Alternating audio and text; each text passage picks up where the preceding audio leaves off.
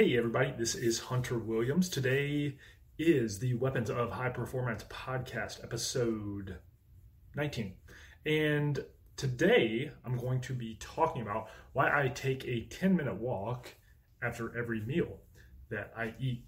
And you may be think, thinking why that is. That sounds kind of strange. I don't know what the rationale behind that would be but I'm going to go into a little bit of the science behind it, why it's important, why I like it, why I think it's better, why you should do it, and why you hopefully maybe can experiment with it yourself.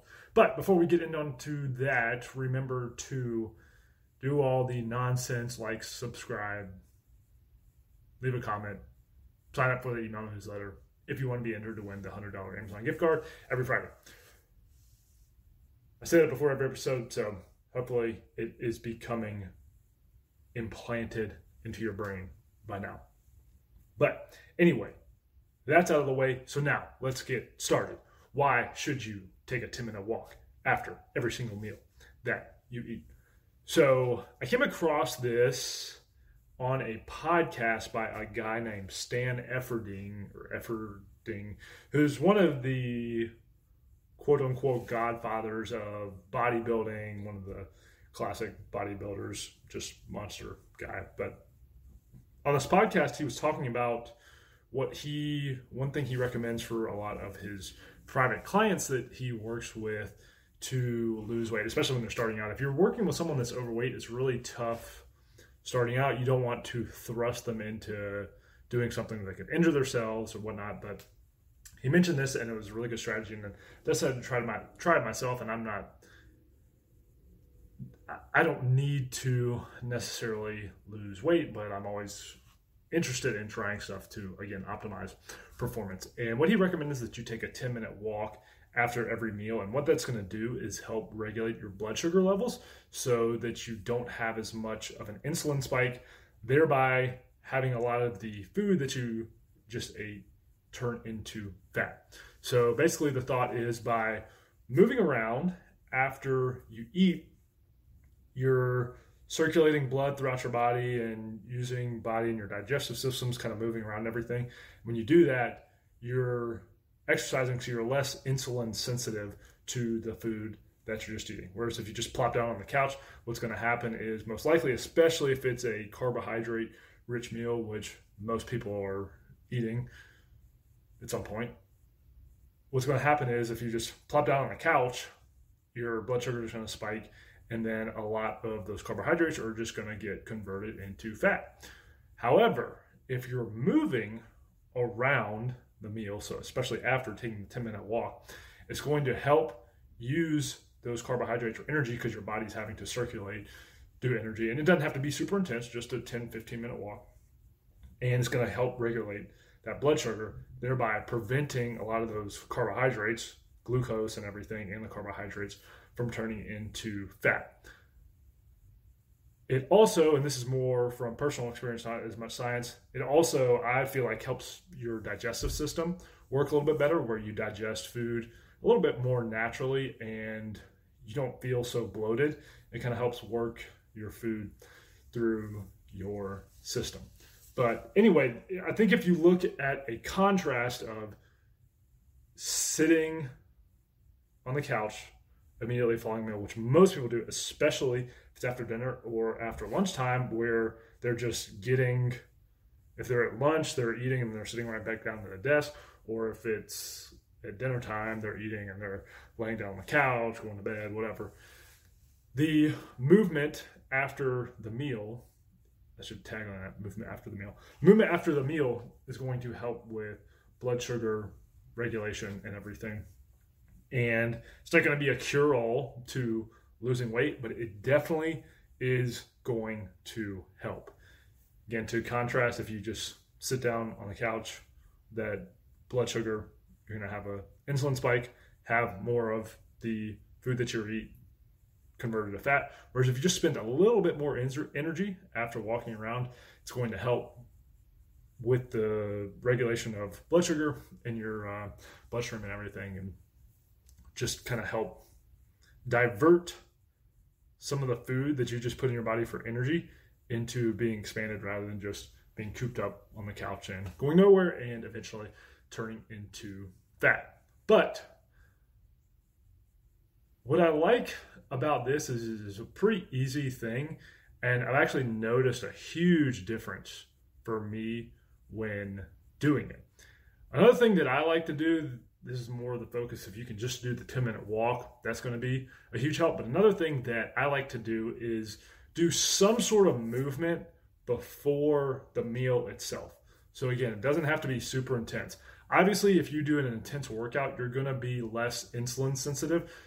Thereby, when you go into the meal, you can eat more carbohydrate, and those carbohydrates are less likely to be converted to fat and more likely to be used for your body for muscle repair than they would be if you had just been laying on a couch for hours and got up and eaten a bunch of carbs. But even if it's a meal that's not after the workout, what after the workout you're doing, what I try to do is have some form of movement for 10 minutes before the meal just because I will be less likely to have spikes in my blood sugar from eating carbohydrates. So whether that's a 10 minute walk before the meal or you do a couple burpees or air squats or something, I know that sounds kind of crazy, especially if you're going to a restaurant or something, but I'm telling you, I notice a huge difference when I do that before my meal and then especially that 10 minute walk after the meal. If you do anything, do the 10 minute walk after the meal because that's going to be the most beneficial. But I think if you can really time up movement around your meals where you're moving a little bit before, then moving a little bit after, it can be a huge, huge help. And one of the things I think this podcast is all about high performance. If energy management is one of the biggest things, and you notice a lot of the stuff that I talk about relates to energy management. Particularly if you, I don't like to eat meals during the day as much. So after I work out, I'll eat breakfast, but I don't like to do a lot of lunch. One, because I feel like it makes me tired in the afternoons and a little bit less productive. But from an energy management standpoint, it's really important to be moving throughout the day. And particularly after your meals, I think you'd notice a lot if you did this after lunch, just walking around. It keeps you from having that lethargic feeling where you're just laying down, not really wanting to do anything, and then your brain starts to drain and you're less productive. So, this is one of the most important key factors that I try to look at when I'm looking at myself from an energy management standpoint is how well is my digestive system flowing and how well is that playing into the blood sugar response I have to the food that I'm eating. And one of the most important things that you can do from a weight loss or just weight management standpoint is control your blood sugar response.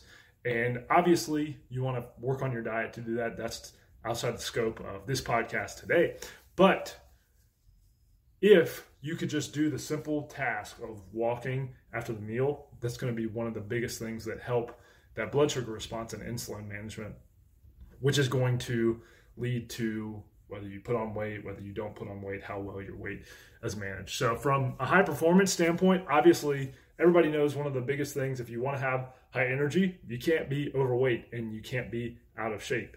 And if you start to lay the foundation of building blocks of all these things, to me, this is one of the things that if you can create the habit of doing, it's just going to make everything easier in the sense that you think of these, all these tools and everything that I always talk about, they're not mutually exclusive. They tend to build on each other. So you do one thing and then it gets a little bit better here, and then you get better and you start getting better just throughout your life. And that's really one of the pillars of doing this is energy management, insulin management, how well you respond to the food you eat. And as far as an energy level goes, I think you couldn't do anything more important from a high performance standpoint than making sure that whatever's going into your body, you're doing the proper thing and making sure that it's feeding your body in a way that you know is healthy. But I to get into my experience with this, I probably started doing this. It's probably been a year now.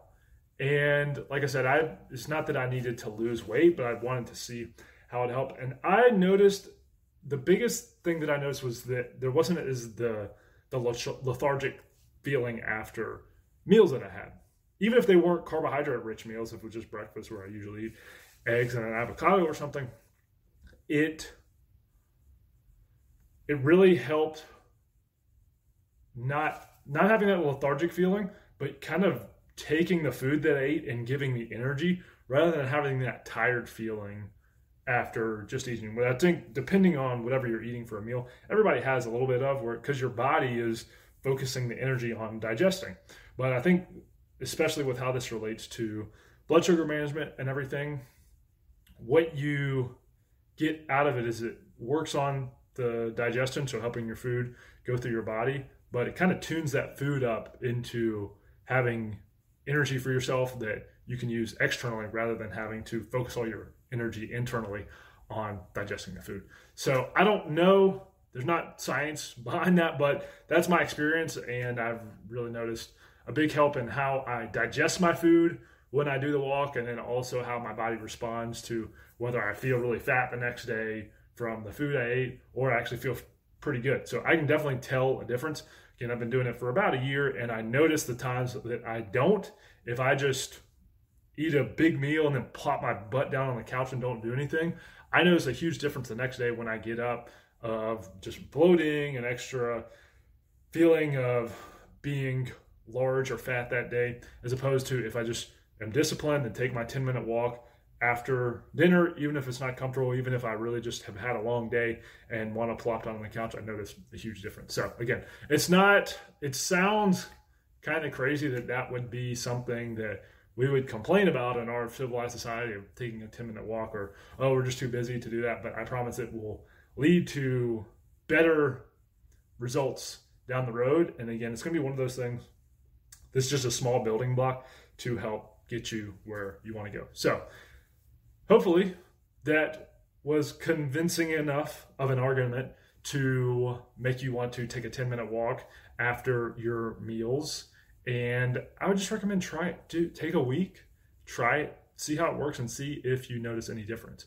I think you really will. And what it's going to make you want to do is start making little improvements because, again, I think this is one of those pillars, even though it sounds such like a small thing, that is really going to help you propel and build on itself into eating a little bit healthier. And then you have more energy because you are eating healthier and you're taking a 10 minute walk.